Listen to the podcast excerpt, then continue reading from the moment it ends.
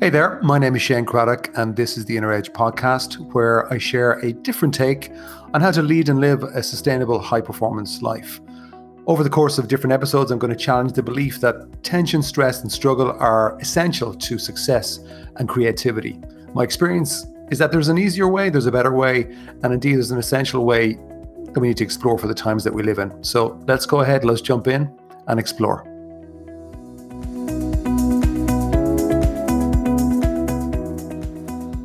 Hi there. Something that I was asked recently uh, was a question. And at a time, I didn't think I really gave a great answer to it. Maybe because it was too much in the moment. I don't know. But certainly, I reflected on it since, and I thought I'd share maybe some angles with it, with you here. The question was, how do you deal with difficult people? And there's lots of different angles you can take on this. Um, and because this podcast is the inner edge, I suppose I'm going to lean into a an inner angle, something on the mental side but the key point really is that in, in this particular angle, when you're dealing with difficult people, focus on what you can control.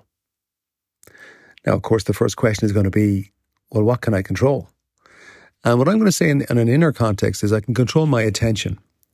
Now, my attention specifically onto the thinking that I'm doing. Okay, so uh, just as a funny aside, as we explore in this, um, I was uh, running a workshop recently, and um, kind of the same similar topic came up about dealing with difficult people. And I asked the group a question. I said, "Hey, who here deals deals with difficult people?" And of about twenty people, everybody put up their hands. And then I asked them. I said, "Who here thinks that they're a difficult person to deal with?" And nobody put up their hand, which is quite interesting. No, we all deal with difficult people, yet nobody thinks they're a difficult person. I think there's something in that as well. You have to make sure that you're not a difficult person, and who who has never been difficult. Um, as a funny aside as well, I with Chat GPT and AI really coming to the fore this year, I I mean I've been experimenting with Chat GPT, and what is interesting, I still don't believe it'll it's going to replace the high levels of human creativity even though it's very interesting and very, very useful actually. But what ChatGPT gave back to me when, when I asked, give me three ways to deal with difficult people, it gave me three pretty solid, what I would call outer game uh, uh, techniques or advice. The first one was practice, practice active listening. So when, when you're dealing with a difficult person, it's important to listen to their concerns and uh, understand their point of view. Okay, fair enough. Doesn't always work in my experience. The second point that ChatGPT gave was set boundaries. You know, sometimes difficult people can push our buttons, but it's important to be professional and set clear boundaries. Yeah, that's fair enough. I think that's that's true. You can be assertive and say, no, oh, you, you can't deal with me like this. This, has, this is the way it has to be. And then the third one is find common ground. You know, it says even if you don't agree with somebody's point of view, it's often possible to find common ground, look for shared goals or shared interests, and build from there. Okay, I mean, that's all solid advice. But the challenge with all of that is if you're not right inside, you can't execute that. You can't really practice active listening. You can pretend you are, but inside your mind is giving attention to all sorts of insecure thoughts or stressful thoughts or basically you're taking your mind out of the moment. Even to do with setting boundaries, how you are inside affects your confidence, which will affect then your ability to communicate, to be assertive, to say something that no, somebody can read by the tone. Actually, this person is not going to be a pushover. Um, and then, even in terms of finding common ground, that's really about the skill of being present. So, again, it's about managing your attention so that you're able to listen um, and genuinely be there. And just to give you another angle on the inner side of this, um, I had an interaction a while back with somebody who would have had a regular habit of being difficult from my perspective. I always didn't particularly enjoy dealing with them. And um, I was having, I had a situation where I had to talk them through something that I thought perhaps would cause a problem. And I remember actually the day before I was due to talk to them, catching my mind, at the back of my mind, playing something. Uh, you know, I often talk about your mind being like an, an inner movie theater, but playing something in the back of my mind that was causing tension in me. And essentially, I was basically playing some memories from the past and I was projecting those memories forwards into what I was telling myself would happen. So when I say this, then they will they will do this or they will say this and be difficult. And it's important to note and I've probably said this before on previous episodes of the podcast, is that what you feel is directly related to what you're thinking. It's never to do with a circumstance or a person. It's always to do with how you're reacting to that person or that circumstance. What's a reaction? reaction is giving uh, attention to a certain type of thought. So in this context with this person, I, at the back of my mind, let's say I was playing images and saying things to myself that was making me feel tense. And logically, I could argue and say, well, I've dealt with this person 30 times before, and each time that person was very difficult. They, they did this, they did that, and that's fine. But actually, I caught it. And with knowing what I know now about my inner world, I realized, oh, well, I don't want to feel that way because if I get tense, it drops my state. I tend to not be uh, as good in the moment. I can't improvise on the spot. It affects my tone. It affects my body language. It affects my energy. And that ripples into people. People pick up on that. Um, but, but worst of all, it drops my mood. So I'm, in a way, you can almost kind of create a difficult situation or create a fight almost without any need to be, any need to be won.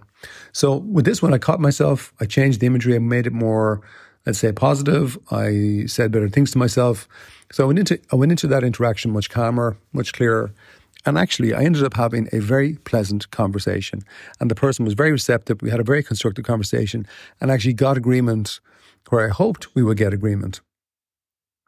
And I guess the lesson, what I'm saying there is that the calmer you are, the better you are at dealing with difficult people, without a doubt. And so, what is calmness? Calmness is where you're able to not be distracted by your own thinking, particularly thinking coming from the past memories or worry, th- worry, worry thoughts about the future.